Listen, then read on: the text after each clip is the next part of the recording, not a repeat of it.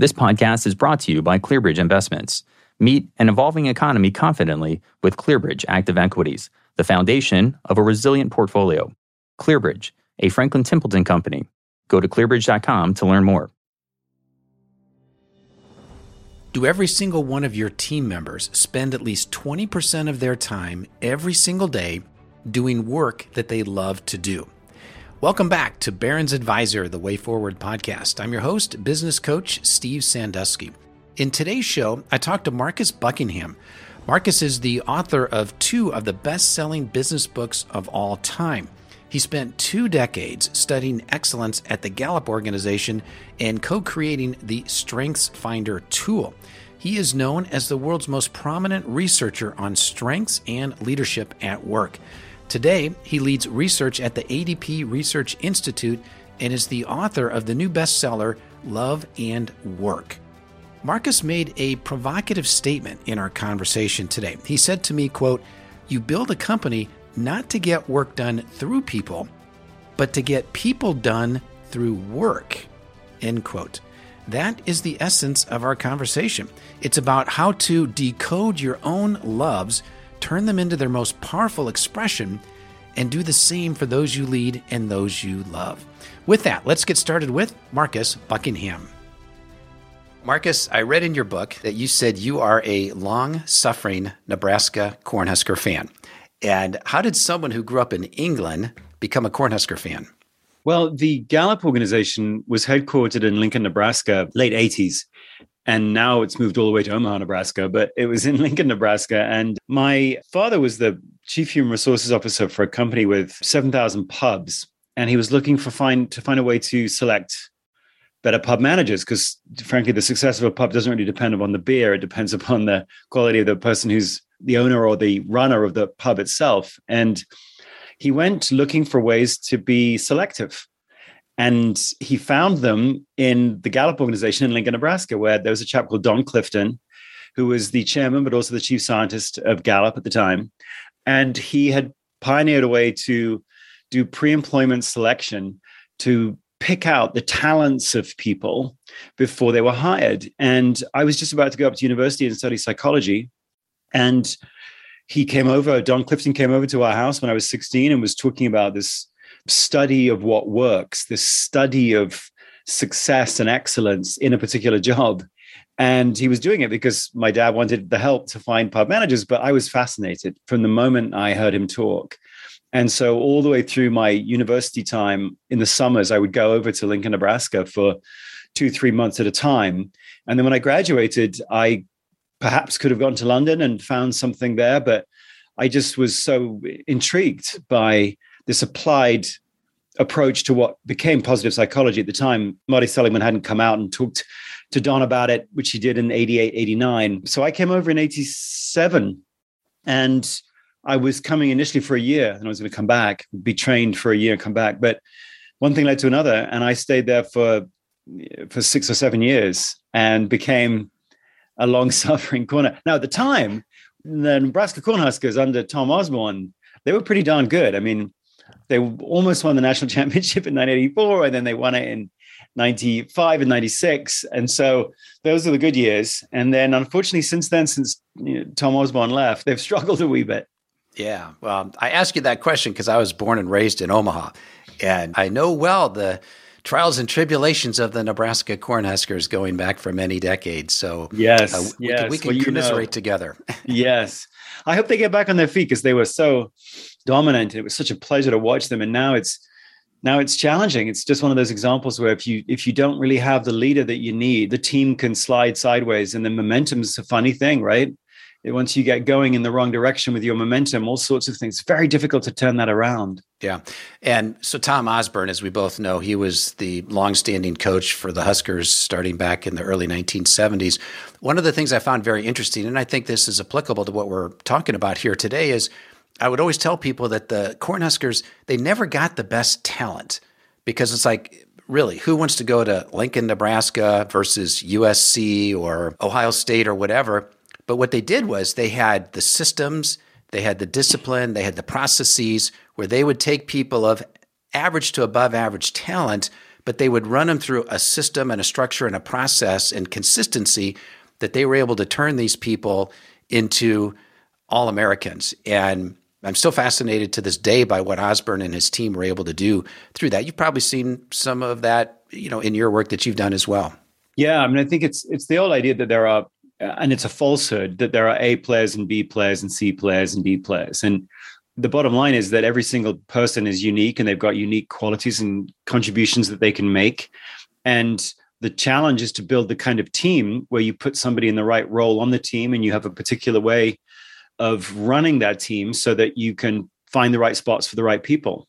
And that's what Tom Osborne did so well. He had a particular approach, and that approach was very run heavy. And it was very run heavy because obviously the winters and even the fall and the winter in Nebraska is not really conducive to throwing the ball as much. So if you get these really great offensive linemen and you have a system in place where you've got great running backs and you do pick, I mean, he searched the world over for the best running backs and put together a system where perhaps they might not have been the high-flying players at Miami or at USC, but they worked really well as A players in that system that he built. So, you know, talent equals fit, really, doesn't it? Like, is there such a thing as a talented player versus a not talented player?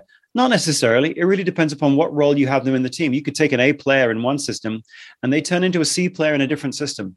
It's part of the genius of great coaching and great team leaders that you know kind of what team you're putting together, and then you very deliberately go out and find people that can fit into that team well. And I want to just ask you one question about Gallup, and then we can move on to some of the work that you're doing today. So as you think about your time at Gallup, what are one or two key learnings that have stuck with you through all these years? Well, I think the two big things that I learned from Don Clifton was, first of all, that if you study excellence, you get a different set of conclusions than you would if you studied failure and then inverted it. At the time, and still probably today, even as you look at some of the stuff that you read in the business press, business books, and so on, the idea is there that failure is worth studying. Failure is, in fact, worth celebrating, because when you study failure, you can learn what it will take to succeed and excel. And what Don taught me from the get-go was that's a complete falsehood. You learn nothing about excellence at all from studying failure. Failure has its own patterns and its own configuration, and it's worth investigating if you want to avoid it. But if you want to get to excellence, you can't infer what excellence looks like from studying what doesn't work. You can't infer happiness from studying depressed people. You can't infer what a great marriage looks like from studying divorce. I mean, if you study divorce, you discover that people argue a lot. I mean, there's a lot of research on that. There's a lot of conflict in divorce. But if you then say, well, if you want a happy marriage, you shouldn't argue, the data doesn't back that up at all. In fact, you study the really happy marriages and you find there's absolutely no statistically significant difference between the number of fights in a happy marriage and the number of arguments in an unhappy one. There's no difference at all. The difference is what happens in the space between the arguments. And for whatever reason, in the happiest marriages, in the space between the arguments, the argument is almost like a cue or a trigger for more intimacy, for reaching toward one another, for learning more about one another. So whatever that is that happens in the space between the arguments, you learn nothing about it from studying the rotten marriages. Everywhere you look, we've got this kind of false belief that if you study bad and invert it, you get good, but you don't. You just get not bad. So his deep understanding there that excellence has its own configuration. Don't do exit interviews with employees that leave in order to learn how to get other employees to stay. Don't study unhappy customers to learn how to make the happy ones happy. It's sort of a prevalent approach to research that we have, but Don's genius, I think, was going, no. If you want to understand excellence, you got to study it. So that's the first thing, I think, that I took away from my time there. And the second is data. You got to do the research. If you want to understand something, you have to do methodologically sound research to know what's true and what's not. As an example, there's so much today, so much opinion today, some of it, you know, really well-intended opinion, which begins with the sentence, I think that. And what Don taught me was that's all fine. I think is fine. But if you really want to know what's true, you actually have to go out into the field and do research where you are measuring something reliably, validly, and seeing whether what you're measuring actually bears fruit in terms of your hypothesis. So take something like all leaders are humble. Okay, well, you could make a case for saying that the best leaders are humble and that they are not overconfident or overimpressed with their own abilities. You could make that thesis. But what I learned from Don is if you're going to have that thesis, you got to be able to then go out and do what's called a concurrent validity study and have 100 really good leaders over here in your study group and 100 average leaders over here in your contrast group and see whether or not, if you're asking a whole bunch of ego questions or humility questions, is it true, in fact, that the study group has less ego and more humility than the contrast group? As it happens in that case, the research does not bear that out. The best leaders are not humble. There's absolutely no data at all that show that the best leaders have humility. What you see actually is the best leaders have a really, really strong sense of ego, not egotistical, but a very strong sense of their own right to captain the ship. When you try to measure humility in the best leaders and you find words or questions or ways to measure the existence or not of humility, you don't actually find that the best leaders have much of that. What they have is something else called expertise orientation. They have a really, really heightened sense of expertise orientation, which means they know they don't have all the answers. They know, in fact, that they've got a very few deep answers in certain places, and that other people are out there who are way smarter than they are in all sorts of different areas. So that might come across as something that looks a bit like humility, because it's like somebody saying, I don't know the answer to this and this and this and this. I need somebody else who's got deeper expertise than I do to come in and inform me about this and this and this and this. That's expertise orientation. It's a really positive, actually very powerful attribute to have, where you realize that there's an awful lot of stuff you don't know. It's a very valuable quality to have as a leader. Ego is about self-belief. Do I stand for something? What do I stand for? Am I legitimate? Am I significant? I mean, the best leaders claim significance. That doesn't mean they're putting anyone else down. It does mean that they feel like they have a right to say that there's a better future and that I'm going to help define what that future is. So you, people in my company, people in my org, you can be as confident about creating that future as I am. That's what we define as ego. It's that claim that I have a right to say that there's a better future. And some people don't have that. And if they don't have that, they can't lead very well because they don't really believe they have a right to. Now, that isn't a terribly popular belief at the moment because it sounds like it's egotistical, but egotistical is when you become the better future is just all about you. And if you really look at the best leaders, they have the ego, but they have a sense of mission too. They have a sense of expertise orientation. And so it's this combination of good, strong qualities that make a leader believe that they have a right to lead and believe that it's not just about them. It's not a circular arrow that kind of the better future is for me. That's okay. That's egocentrism. And that's clearly not a productive or healthy leader at all. And the second thing I wanted to just briefly touch on, let's go back to Don Clifton for a second here. So you talk about how Don has influenced you, and I'm sure obviously you have many other influences as well.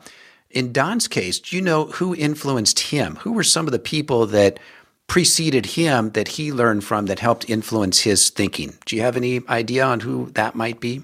Don was a professor of psychology and a professor of maths at the University of Nebraska in Lincoln. Certainly the eminent psychologists of the 60s. I know he was influenced, for example, by Carl Rogers and the humanistic approach or the Rogerian approach to understanding our interrelationship with one another. I know also that he was tremendously influenced by Peter Drucker. And Drucker, as you know, the organizational sort of quintessential organizational management theorist of the 50s and the 60s. He was so influenced by Peter Drucker and everything that Drucker said about managers and leaders that actually in 1984, the first year I went over there, Don Clifton took the whole company of Gallup to go visit Peter Drucker in Estes Park in Colorado to sort of sit at his feet.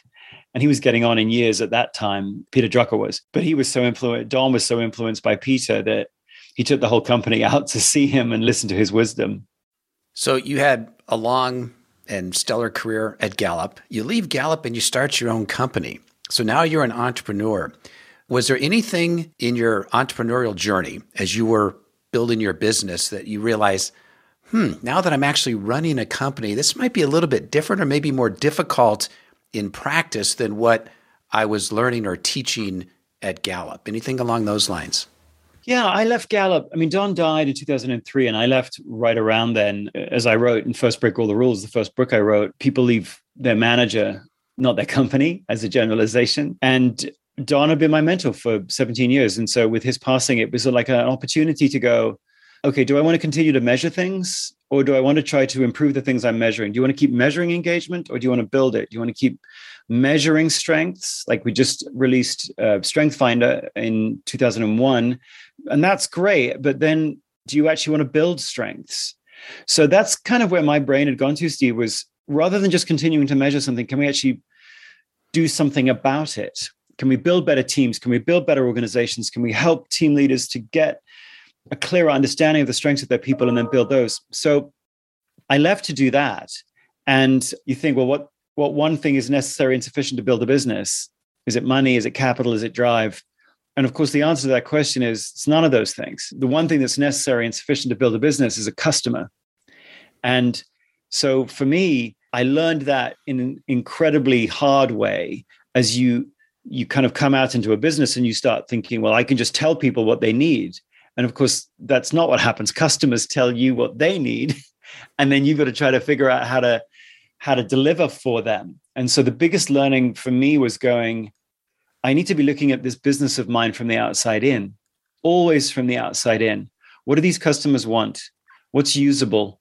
Not what's theoretically correct, but what's practically usable for these customers.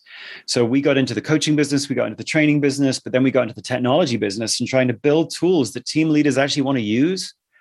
That's really, really, really tricky. Team leaders are really busy.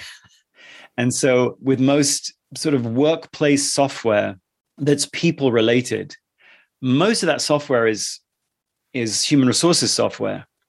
And most of it, you have to coerce people to use.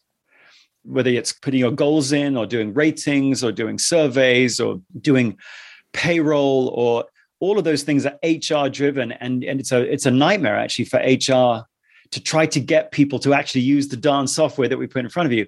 Well, I wasn't building HR software. I was trying to build tools that help team leaders do what the best team leaders do. How do you figure out the uniqueness of your team? How do you motivate and manage your team based upon their uniqueness? How do you talk to them frequently about what they're working on this week and how you can coach them or help them, which is necessarily in the work. It's not something you do once a year or twice a year. It's just it's in the work. And so the challenge there is, how do you build stuff that people naturally want to use when they're really busy anyway? And so my biggest learning, I think, for me was the customer's always right. If they don't want to use it, it's because you didn't build it right. Doesn't matter whether or not it's beautifully designed. If very busy people in the world of work don't go, oh my word, I got to have that, then they're right, you're not. You've got to figure out how to tweak or alter what you're making so that people go, ooh, yeah, please don't take that away. That remains a continual challenge, and a really great challenge actually, to trying to see yourself from the outside in. All right, well, let's dig into your book here. And Joseph Campbell famously said, follow your bliss. We've got other folks who have said, do what you love and the money will follow. Others will say, if you do what you love, you'll never work another day in your life. Steve Jobs, he said, the only way to do great work is to love what you do. So in your new book, Love and Work, in your research, are those things true? Are they nuanced? What have you found? Well, going back to the data point, there's actually very little data that say that the most successful people do what they love or love all that they do. There may be some data that somebody has, but if you look and all the research that I've been a part of, when you study highly successful people, they don't love all that they do. So initially, that would seem to be setting you up for failure. If you say to somebody, do what you love and you'll never have to work a day in your life again, it's like, or even follow your bliss, because it's like, wow, what does that mean? Does that mean I should, A, know what's blissful? And B, I should find it, as though my life then will be blissful. And the research on that seems to suggest that no one has that. No one has something where they love to do all that they do. But when you push on it a little further, you do find that the most successful people in any profession, they might not love all that they do, but they find love in what they do. They find the love in what they do, which is a really different thing. They find the love in what they do. And it does seem as though if you dive into the data, and it's an everyday thing. They find the love in what they do every day. And when you push on that, it seems as though 20% is a useful threshold, 20% of what you do every day. This was actually research that came out of the Mayo Clinic studying burnout in doctors and nurses pre-pandemic. The pandemic just kind of upped the pressure on that profession. But they found that if whatever you were, whether you were an emergency room nurse or a neonatal nurse or an orthopedic surgeon or whatever particular kind of healthcare professional you were, if you had activities that you love to do 20% of the day, every day, you were far less likely to burn up. And if you went below that, 19, 18, 17, 16, there was almost a commensurate, so perfect 1% linear increase in burnout risk. Now, funnily enough, above the 20% threshold, it doesn't seem as though 40% makes you twice as resilient, or 60% what you love makes you 3 times as resilient. It doesn't seem to be that way at all. It seems as though if we can find 20% of our activities that we love every day, and we can be intentional around that, then we are much more likely to thrive, much more likely to be nourished by our job. And the activities of the job itself are themselves nourishing for us. When we look around at the most successful people, and of course, my entire career has just been sort of spent interviewing from housekeepers to, maintenance workers, to lawyers, to teachers, doctors, dentists. That's really all I've done. But when you interview those people, you don't find that they're balanced. There's no work-life balance. Balance is a false god. You look at nature, nothing healthy in nature is balanced. Everything healthy in nature is moving. Health is motion. So if you study really successful people, you find that somehow they're moving through all the domains of their life, whether it's work, whether it's their family life, whether it's their community, their faith. They're moving through these domains of their life and getting nourishment from each of those domains to keep moving, to keep learning, to keep growing. And of course, one of those big domains is work, 40, 50 hours a week. If you don't get nourishment every day from some of the activities, moments, situation, context that you bump into every day, if your work is loveless, then you are clearly not going to be able to continue to move healthily through your life. If you just suck it up so that you can get money in a transactional sense to then go home and buy things for the people you love. If you don't expect love from your work, that's from a psychological standpoint, it's a terrible trade. It's a terrible trade-off because a big domain of your life is loveless. So when you look at really successful people, you discover that, to Steve Jobs' point, you'll never be great at something if you don't love to do it. But that doesn't mean you got to love all you do. It means that you got to take your love seriously. Which are the specific things that you love to do? The activities, moments, 5 minutes here, 7 minutes here, 10 minutes there. What are I call them red threads, as if your day is made up of a fabric of many thousands of different threads, many thousands of different moments, situations, contexts, people, interactions. And some of the threads, pretty emotionally neutral. They lift you up a little, down a little. They're gray, green, blue, black, but some of them are red. Some of these threads are emotionally uplifting for you. They're invigorating for you for no good reason. Nothing to do with your race or your gender or your age or how you grew up. Just due to the random clash of the chromosomes in your brain, they create in some people a love of a specific activity versus somebody else might hate it. Some people love persuading other people to do something they didn't intend to do. Other people hate that. Some people love wooing people to get them to like them. Other people hate that. Some people love to find moments where the books balance and getting the numbers to line up perfectly. Other people hate that. Like it's weird how varied we are in terms of what we love and what we don't.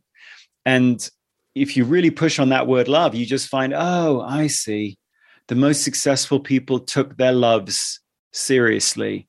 They look for red threads every day and they weave them into contribution every day. And they realize that if they don't do that, no one else will, because everybody else is colorblind to your red threads. No one can tell you which particular activities you love better than you. And that really, when you push on love and work, it's like, oh, they're finding nourishment every single day by paying attention to these red threads every day and weaving them into contribution every day. And there's all sorts of biochemical reasons, Steve, why that leads to greater contribution and greater learning and greater growth. But that's really what one should mean when we say, find love in what you do. Let's take this to an extreme and see if there's a potential danger in this. And you may be familiar with Sarah Jaffe's recent book called Work Won't Love You Back. And I think she was trying to make an argument that we think of this idea of a labor of love, or that we love our work so much that we would do it for free, or we're kind of shocked that people pay us to do this. So there might be some jobs where people are so passionate about it that they're willing to work for less. Maybe it's because of the impact that they can make in the job. Maybe it's a teacher, maybe it's a social worker, a healthcare worker, that sort of thing. And as a result of that, employers may take advantage of people or in those types of positions where people do it for passion. Is that an issue? Do you come across that, or how do you view that? I don't think so. I think, unfortunately, if you study people, if you study pathology, if you study things that aren't working, you derive, as we talked about at the beginning, you derive a bunch of conclusions about what optimal functioning looks like that are just wrong. So if you study a bunch of really unhappy teachers or a bunch of really unhappy healthcare workers, you might well find that a bunch of them are like, look, I just so love this, but I'm being exploited because people are taking advantage of the fact that I really, really love this.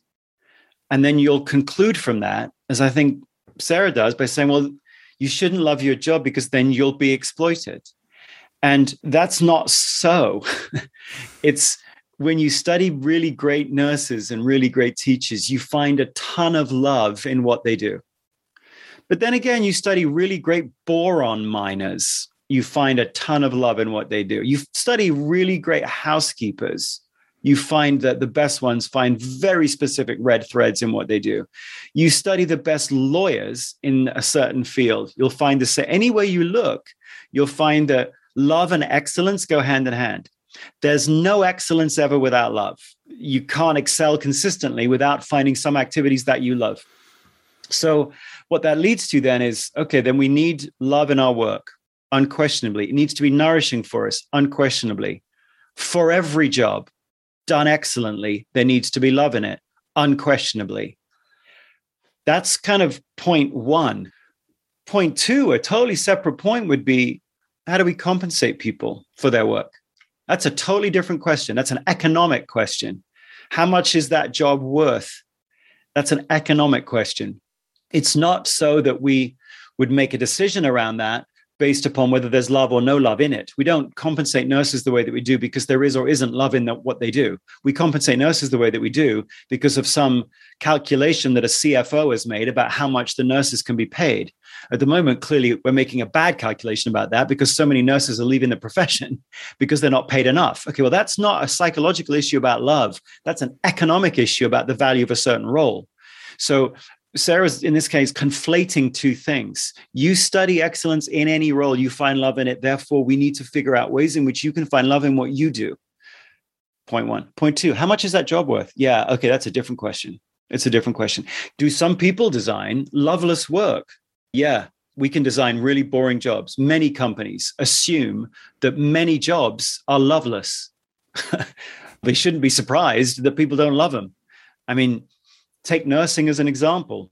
If you want to find love in what you do as a nurse, you have a certain set of conditions that have to happen. One is you better be on a team, and that team better be small enough so that the team leader can actually see what you love and help you configure your responsibilities so that the team has ideally a bunch of collaboration going on amongst the team members. Everyone's threads are a little bit different. Everyone's loves are a little bit different. The best team leaders see the uniqueness of each nurse and put together teams where they can support one another so that those nurses, each one of them individually, can do more of what they love. Not all, again, it's just 20%, but that needs a team to kind of figure that out, and it needs a team leader to configure that team. Unfortunately, in hospitals, there are no teams. The average nurse supervisor to nurse ratio is 1 to 60. Why? Well, because that makes financial sense to the CFO. Unfortunately, it makes zero sense for a nurse. That poor nurse supervisor can't possibly get to know the uniqueness of each of those nurses and figure out how to pull teams together when the ratio is 1 to 60. You can't do it. And so one of the reasons why nursing is the least resilient profession as measured through survey instruments that measure resilience, nursing is the least resilient of all professions because we've created this context for work in which none of those individual nurses can be seen by anyone else. And so they feel lonely, they feel isolated, they don't feel as though their unique loves are present at work and that no one cares, which they don't. Second least resilient profession is teachers. Why? No teams in schools. No teams anywhere in schools. And if you don't live on a team, then you're not going to be able to have your red threads be combined with someone else's in order to ensure that the team is a red quilt, even though you personally don't need to have your job be a red quilt. Teams are the context in which you bring your unique, weird red threads to work and you combine it with the red threads of others and boom, you get something amazing. Well, if your work environment doesn't have any teams in it, it's going to be really tricky for you to be super productive and derive nourishment from your work. So as we talk about these red threads, you said that some research shows, and I think you mentioned it came from the Mayo Clinic, that if we can find approximately 20% of our workday, every day, something that we would call this red thread, then that's a threshold that we're going to really enjoy our work. Now, also, as you well know, Gallup's research has shown that consistently less than 20% of employees say that they are actively engaged at work. Is there a direct correlation, or what is or is not a correlation between those who hit that 20% threshold of finding the red threads in their work and saying that they are actively engaged? Is there a connection there? Yeah, if you look at the drivers of engagement across the last 2 or 3 decades, if you really look at what drives engagement most, the strongest correlates to overall engagement and the things that flow from that, productivity, retention, and so forth. I have a chance to use my strengths every day. I was excited to go to work every day last week. I do work that I love and that I'm good at. Those 3 questions. If you have strongly disagrees to those 3 questions, it's statistically speaking, but also psychologically speaking, virtually impossible for you to be engaged at work. It's also weirdly virtually impossible for you to feel connected. So inclusion in terms of diversity, equity, and inclusion.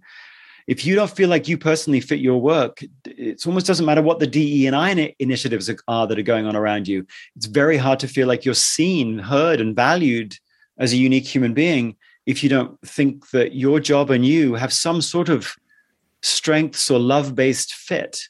So absolutely, Steve, the level of disengagement that we've seen over the last 30 years is a function of the fact that most companies, even yet today, what they're really trying to do is measure your success by comparing you to a model, a competency model, a skills model, a cascaded goals model.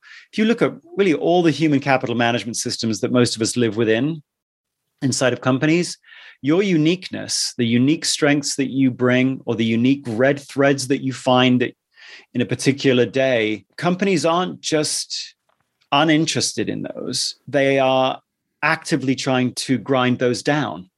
Those unique loves that you have are an impediment to you matching the model. So most companies, when you really, even today, and you push on it, most companies have decided that the best way to get consistent performance outcomes is to standardize the method that people should use to achieve the outcomes. And if you work for the federal government, if you're one of the 3 million people that work for the Office of Personnel Management, by law, you are measured against lists of competencies and attributes and skills. And you cannot get promoted to the next level above unless you prove, using ratings from peers and bosses, that you've got the requisite level of competency on each of the attributes by law. And these attributes, they're standardized. Everybody in the same role needs to have the same list of competencies. And so your uniqueness, the unique strengths that you bring to any role, it's an impediment, it gets in the way. In fact, performance improvement really comes down to saying to you, you need to be more like this standardized model that we designed before you joined the company. That's what success looks like. Here's the list of attributes. You have to meet them. Here's the list of goals. You have to meet them.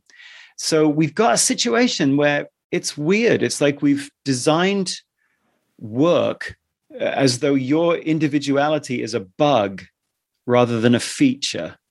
And of course, it starts in school.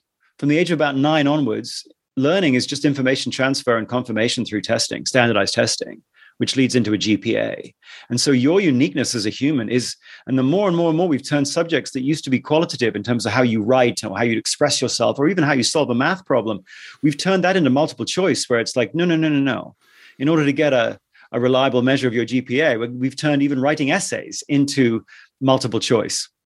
And the standard way in which your first paragraph should look like that, and the second paragraph will look like this, and the third will look like this, and then we'll rate you against that standardized model.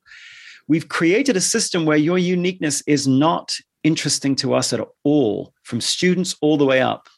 And then to your point, we wonder why so many people are disengaged, but we also wonder why so many kids are on Adderall, and so many kids are prescribed Xanax to take the edge off the Adderall, Wellbutrin to try to jack up their overall well-being. Well, we're medicating our kids and our workers because we've created a situation that deliberately separates people from themselves. Okay, that's sort of awful, actually. But the data is the data is the data. Most people are not engaged at work precisely because of the things I was just talking about. And it's a crying shame. And gosh, yes, would be great if we could go back into the schools and rather than try to fish people out when they're drowning in the river, when they're at work, we could go upstream and stop them from being pushed in the river in the first place. Maybe we could start helping kids all the way through high school figure out a little bit more about their uniqueness and what they love and how we can turn that into contribution. Yeah, and I think that's a nice segue into a couple of long quotes that I want to read. And bear with me for just a moment here. This first one is from your book.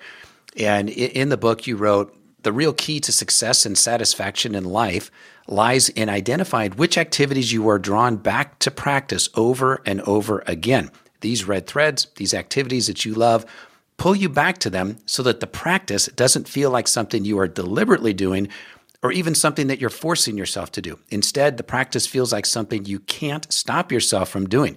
Practice is not a conscious discipline demanding grit and stick-to-itiveness. Instead, seen through the lens of love, practice is an obsession." So that's a quote from your book. I want to compare and contrast that from a second quote. And this comes from a book by George Leonard, written in 1991, called Mastery.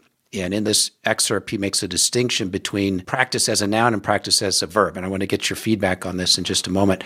So he wrote, "A practice as a noun can be anything you practice on a regular basis as an integral part of your life, not in order to gain something else, but for its own sake. It might be a sport or a martial art. It might be gardening or bridge or yoga or meditation or community service. A doctor practices medicine and an attorney practices law, and each of them also has a practice. But if that practice is only a collection of patients or clients, a way of making a living, it isn't a master's practice. For a master, the rewards gained along the way are fine, but they are not the main reason for the journey. Ultimately, the master and the master's path are one." So Leonard writes about mastery. You talk about practice through the lens of love being an obsession. Do you see some connection between people who are finding these red threads in work, who are doing the work for the love of the work? Is there some connection between this idea of mastery? Any thoughts on that? Completely. If you look at the studies of the most successful people in any role, they've taken their craft really seriously, more seriously even than the people who perhaps wrote the job description. So my very first job that I studied in any sort of depth was hotel housekeepers, which probably many people would go, A, that's a mundane job. B, that's probably a job that anybody could do. C, that's probably a job that anyone would want to get out of as soon as possible. But if you interview the world's best housekeepers, I happen to interview the 8 best at Walt Disney World, they find red threads in what they do. And they think of the role as a craft. So everybody's who's excelling finds different red threads. But I remember one of them talked about, you take the little fluffy toys that the kids leave on the bed, and every day you'll arrange them in a little scene, so that one day the kids come back and they see Mickey and Minnie dancing on the windowsill. And the next day they'll come back in and Goofy's sitting with his arm around Mickey and they're watching TV. One's got his arm on the remote control. The other's got his arm positioned in an empty French fry container. And the kids are delighted by this show, this quote unquote show that this housekeeper's putting on, and they can't wait to come back the next day to see what's happening next.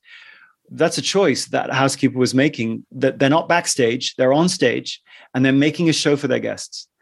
And it's ironic that there were rules in place that you should not touch any more of the guest possessions than you need to clean the room. There's rules in place that if you find an empty French fry container, you throw it away. So that housekeeper was breaking all sorts of generic rules, just like the housekeeper who said, I like sitting on the toilet or lying in the tub, or the last thing I do is I'll lie on the bed and turn on the ceiling fan.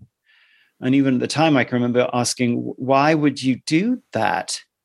And she said, because that's the first thing a guest does after a long day out in the park. You come back in and flop down on the bed and you turn on the ceiling fan. And if dust comes off the top of the fan, doesn't matter how clean the rest of the room is, the guest's going to think it's as dirty as the top of the fan. And you hear that and you go, wow, that housekeeper loves the craft of seeing each room from the actual eye level, quote unquote, perspective of the guest. Well, that's someone who's taken the craft seriously in a job which supposedly doesn't require mastery. No, housekeeping done really, really, really well requires mastery. Any job done really well requires mastery. And I don't know if that's what Leonard was necessarily referring to, but certainly when you, going all the way back to the beginning of our conversation, if your entire focus is just studying people that excel at any job, what you find is that they have devoted, whether it's 10,000 hours, and we can get into sort of talking about Anders Ericsson stuff and Malcolm Gladwell stuff around that, but put that aside for a minute. They've devoted a significant amount of time to the practice of their craft. As Hippocrates, way back when in ancient Greek times said, life is short, the art is long. And really the craft is long. It's like, if you want to get really, really good at being a bartender, you need to have a mastery mindset. I remember one of the things that my dad did with Don way back when is they figured out, genius, that you go to a pub not just because of the beer, or maybe not even because of the beer, but because somebody knows your name. And somebody knows, it's like Cheers, where everybody knows your name. They know your name and the drink that goes with the name. Because then it feels like, the pub is short for public house. That's really what a pub is. It's a house, but it's a house that feels like a home because people know your name and something about you. So they started something called the 100 Club, where they would reward bartenders for knowing the names of 100 people and the drinks to go with them. And they thought that was a great number, 100. If you could actually make the 100 Club, you got a special badge and you got a bonus. And it was a big, now they had 7,000 pubs. So they started this kind of national competition to see how many people could get into the 100 Club. Well, that ran for a long time, for many years, until they had the first founder member of the 3,000 Club, a bartender in the middle of Leeds, in admittedly a very busy pub, could remember the names and the drinks to go with them of 3,000 regulars.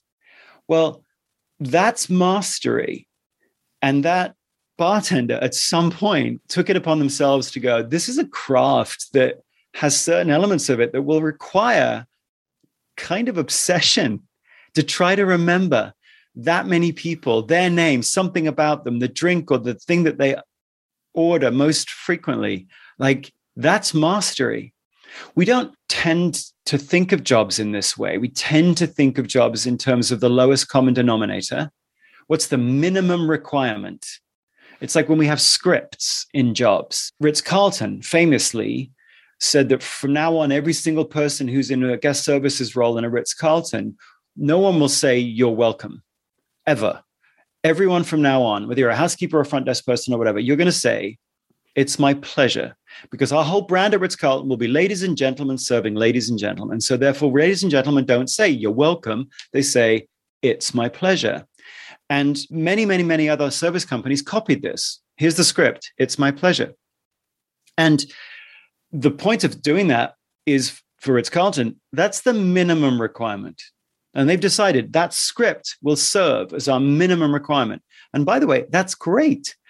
But if you wanted to think about the maximum requirement of guest service, No script is ever going to help you get to the maximum requirement.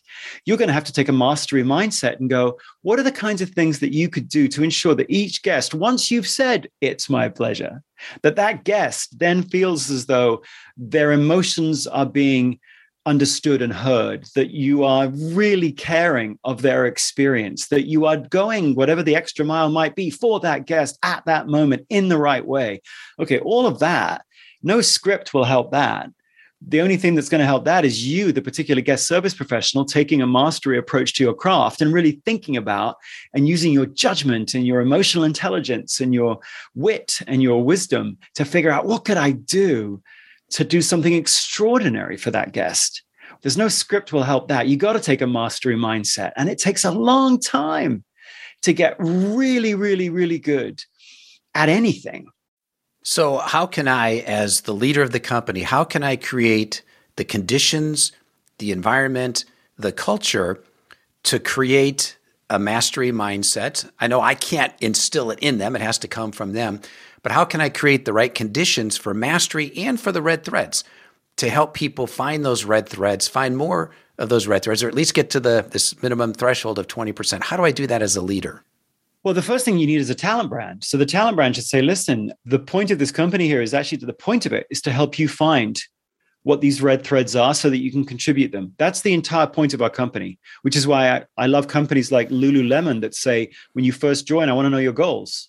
I want to know your goals when you join us. And if one of your goals is leave quite quickly to start my own shoe company or start my own fitness studio, that's so great. If your goal is to become a CEO, that's great too. But whatever your goals are, whatever your aspirations are, we are really interested in how Lululemon can be part of that journey for you. But the point isn't Lululemon. The point is you. Like that idea is a really interesting idea of that you build a company not to get work done through people, but to get people done through work. It's like that's a different, and particularly when labor markets are as tight as they are, 3.6% unemployment, you've kind of got to change your talent brand. Don't be telling everybody about the company. Say that the point of the company is to figure you out. We're really interested in you. And if we become part of your journey, as you express the best of yourself, that's amazing. But we are super curious about what your red threads are, whatever language you want to use around that, what your strengths are, what your uniqueness is, what you're passionate about. We want to help you find that so that you can contribute it. That's the first thing. Get your talent brand right. We are really interested in something that's inside of you. And we want to help you express it through the work that you do here. So that's a very distinctive thing that a leader can do. Second is make sure that the focus of everything you do in your company is on teams. We know that the natural condition for people to work is teams. The oldest human art ever found is a 50,000-year-old mural in Indonesia, which is a painting of a team of hunters, where each hunter has been given an animal characteristic, like the tail of a crocodile or the trunk of an elephant or the face of a cat, to denote some sort of personality characteristic that particular hunter had, like the wile of a crocodile or the strength of an elephant. So 50,000 years ago, we knew that the point of a team was to put together different people with different loves and put them together in a useful combination so that they could do together what they could never do alone, which sounds really obvious when you sort of say it like that. But of course, today we introduce teams, if we introduce them at all, as a repudiation of the individual. We say there's no I in team. There's no I in team. The point of a team is for you to be reminded that you are not as important as the team. But actually, that's not why we made teams at all. It's the exact opposite. We made teams because each individual, that person 50,000 years ago sat in the cave, looked at each individual and went, ooh, what happens if I combined you all together into a thing called, what do we call it? We'll call it a team. And so the thing the leader can do is say, listen, we need to study our best teams. We need to have a really clear understanding in our company of what teams are here. How quickly can we do onboarding leading to team joining? What are we doing to intentionally help new people join a team, particularly in a hybrid or remote working environment? What are we doing? For a leader, love flourishes on teams. You got to make a really clear focus on teams. And then lastly, the way in which love is expressed into work is a function of a team leader talking to a team member frequently about love and work. And how frequently? Every week, one-on-one. I mean, if there's one ritual, Steve, that is the most effective in helping people feel like their loves are turned into strengths that work, it would be a weekly one-on-one for 15 minutes between a team leader and a team member every week. And you're just, if you're the team leader, you're just asking two questions every week. What did you love and loathe last week? And then what are your priorities this week and how can I help? Just that, 52 weeks out of the year. When you look at the data on that, those managers that do that 52 weeks out of the year, what were you into last week? And then what's this next week look like for you? How can I help? Every week. There's enough complexity in those two little questions. You don't need cascaded goals, a 360-degree survey, a competency model. You don't need any of that. You just ask the person, how was last week for you emotionally, up or down, which bits of it and why? And then this week that's upcoming, what are you working on? How can I help? If you do that every single week, you know, there's a lot of people that might say, well, I can't do that because I've got too many people. When, of course, the response to that is, well, then you've got too many people. Like, what's the perfect span of control? Well, it's not span of control. It's span of attention. And the perfect span of attention for any team leader is the number of people that you can check in with individually every week. Some people can do it with 20. Like, they're that good and they love it so much they can hold that amount of individuality in their brain at any one time. Some people can barely check in with one person. So it's like, for you as a leader, if you can't check in with each person every week about what they love about last week and what they're doing next week, don't lead people. Like, if you don't want to do that, if that sounds boring to you, then don't lead anyone, because leading is that. It's seeing what the person's into and what frustrates them, and then seeing what the next week holds and how can we give you, well, I don't need to change your job. Is it go back to the Mayo Clinic data? We don't need 100% of what you love next week. It's not like we don't need to do that, but we do need to make sure that your days are filled with things that invigorate you. We do.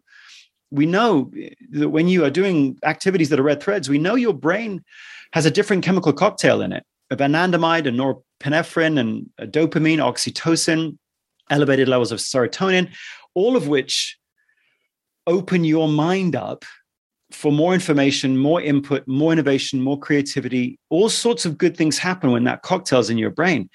And when you're doing something that's red thready, you got that cocktail in your brain. You're better. It's like you're on fire without the burnout. If a senior leader could wave a magic wand to create a more love-filled workplace, which of course means a more productive, more creative, more innovative, more resilient, more collaborative workplace, then they would go have every single team leader check in with each person every week. If I could do that, then we can have one by one, one conversation, 1 week at a time. We can have really intelligent actions being taken to help people find their red threads at work and turn them into contribution. I want to wrap up with just a couple of final questions here. One is that I heard you on a podcast with Steve Bartlett, and at the end of the podcast, he did something really interesting. He said that he asks his guests to come up with a question that he will then ask his next podcast guest. And you don't know who that next podcast guest is. So I went back, asked a previous guest to come up with a question for you. And of course, he doesn't know this is for you. The question is, let's say that you have one huge adventure left in you. What would that adventure be? And why would you want to do that? My adventure here would be, we've got to change the schools. We have a systematic problem in the way that we educate our kids. And it leads to the kinds of pharmacological solutions that we give kids these days, the Adderalls, the Xanaxes, and so on. So my next great adventure for the next 10 years is going to be, what can we do to teach self-mastery in schools? Because at the moment, companies are having graduates graduate who are utterly clueless in terms of being able to describe to their new team members, where can you rely on me the most? What do I want people to turn to me for? When am I at my best? All sorts of things that as a company, you'd want to go, oh no, I want people to know how to answer those questions because I want them to be able to have some self-mastery when they come and join our company and try to add value. And schools aren't doing any of that. And so from a company standpoint, that's a miss. And then of course, from an individual standpoint, what a shame. All the uniqueness of a child that they knew at 9, we kind of beat out of them for the next 10 years after that. And then we wonder why people are so unhappy and so anxious. And I feel like I would be remiss if I got hit by a bus tomorrow and I hadn't tried in an intelligent way to address that. I don't exactly know how to do that today, Steve, but I think that's the next great adventure for me. And I'm going to do my darndest to ensure that in 10 years' time, we've at least got some really intelligent, practical self-mastery programming or curricula for students to benefit from. At the moment, there's really nothing. Well, if past performance is any indication of future results, I am confident that you will find a way to figure that out based on the success you've had in the past. All right, Marcus. Well, just to wrap up here, any final comment? And of course, I want you to mention your book and what's the best way for folks to connect with you. Well, yeah, the book's called Love and Work, and it sort of speaks for itself. It's trying to help you find what you love and do it for the rest of your life. And that's not idealistic. It's realistic. We can do that. I hope the book is a really practical thing for if you're 65 or if you're 45, heck, if you're 21 and you're just graduating and you want to try to figure out what the right way is to have a scavenger hunt for love in your career. That's what I hope the book would do for the people that read it. Help them live a first-rate version of their own life. We do have a programming thing that we're doing through my website, loveandwork.org, which we did with Harvard Business Review. If you have the book, then we've got 6 hours or so of programming for you. Because some people learn best through books, some people learn best through video, some people learn best through lecture notes. So on loveandwork.org, we've got a Love and Work Leader Series. We've just finished the first cohort, but if you've got a book, it's free. And we're going to start the next cohort over the summer. And so if you're interested in how the heck do I, whether I'm leading a team or whether I'm a team member, how the heck do I identify that which I love and turn it into contribution? Then I'd love to point people to loveandwork.org and they can see all about it. Excellent. All right, Marcus, appreciate the time today. Fantastic book, and appreciate all the great work that you're doing. It's my pleasure, Steve. One of the key ideas I took away from my conversation with Marcus is that the most effective ritual to help people feel like their loves are turned into strengths that work is to do a weekly one-on-one for 15 minutes between the team leader and a team member every week.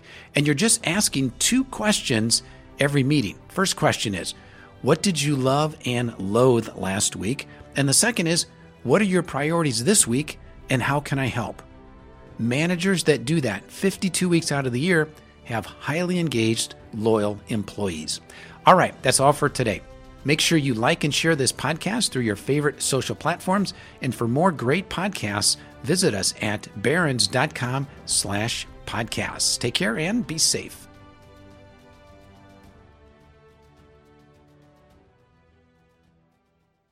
This podcast is brought to you by Clearbridge Investments. Meet an evolving economy confidently with Clearbridge Active Equities, the foundation of a resilient portfolio. Clearbridge, a Franklin Templeton company. Go to clearbridge.com to learn more.